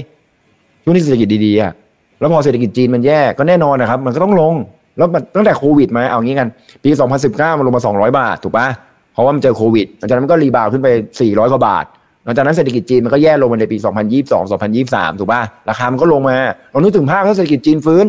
ไม่ฟื้นดาวไซด์ริสก็น้อย แล้วถ้ามันฟื้น เฮ้ย 400 เนี่ย หาหุ้นแบบนี้ ก็ไม่มีไม่ไม่ไม่ไม่สี่ร้อยก็ปันผลไงพี่เรื่อยๆแต่เป็นใหญ่ไหมใหญ่ ล้มละลายโอ้โหสภาพคล่องเหลือเฟือนี่มีไหมมีนิดเดียว ต้องกลัวไหมว่าจะล้มละลาย ก็คงต้องกลัวนะแต่ก็คงกลัวน้อยกว่าหุ้นตัวอื่นอะนะครับ อะเนี่ยนี่คือบทเรียนที่แบบ เห็นป่ะว่าคุณสามารถชิวๆไปได้กับตลาดหุ้นขอให้คุณเข้าใจมัน แล้วก็อย่าเอาเงินกู้หรือว่าเงินร้อนมาลงทุนหุ้นนะ ระยะยาวเก็งกำไรไว้อีกเรื่องหนึ่งแต่อย่าเอาเงินร้อนมานะครับ เงินร้อนผมก็ไม่รู้ว่าแต่ละคนร้อนต่างกันยังไงนะครับ แต่ก็เตรียม emergency fund เอาไว้นิดนึงเนาะเผื่อถ้าใครห่วงเรื่องสุขภาพก็ซื้อประกันสุขภาพเอาไว้ อย่าเสียเงินเพราะว่าต้องเอาเงินออกมาตอนหุ้นขาดทุน แล้วก็ต้องเอามาใช้เงินตรงนี้ก็ระวังนิดนึงแล้วกันนะกำลังใจพี่ยาวนิดนึง แต่ไหนๆก็จะให้แล้วนะครับกำลังใจยาวนิดนึงอย่างน้อยก็พูดให้คุณความสุขว่า ตลาดหุ้นไม่ได้น่ากลัวอย่างที่ทุกคนเข้าใจ ที่ทุกคนเห็นในปี 2023 ความน่ากลัวมีมากกว่านั้น แต่ทุกครั้งที่มีความน่ากลัวมากกว่านั้น มันก็กลับมาสดใสได้ทุกครั้งโอ้โหขอบพระคุณมากครับพี่วีครับยินดีครับ ยินดีครับขอบคุณมากขอครัให้บทุกคนโชคดีในคนปีไหนที่เข้ามาตอน2024 ครับท้ายก็กดแชร์ไว้แล้วไปดูตั้งแต่ตอนต้นนะครับ นี่จะได้ไอเดียในการลงทุนแล้วก็ได้ข้อคิดในการลงทุนที่ดีและได้กำลังใจด้วยนะครับ วันนี้ครับผมขอบพระคุณพี่วีมากๆนะครับขอบคุณมากครับยินดีครับสวัสดีครับ ครับส่วนครั้งหน้าเป็นเรื่องไหนเดี๋ยวรอติดตามนะครับ นี่คือไรนาวใบอิบันพศทุกเรื่องที่นักทุนต้องรู้ครับ สวัสดีครับ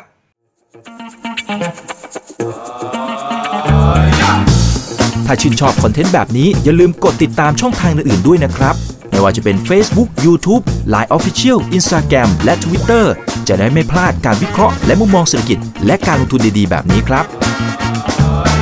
อย่าลืมนะครับว่าเริ่มต้นวันนี้ดีที่สุด ขอให้ทุกท่านโชคดี และมีอิสรภาพในการใช้ชีวิต ผม อีกบรรพธนาเพิ่มสุขครับ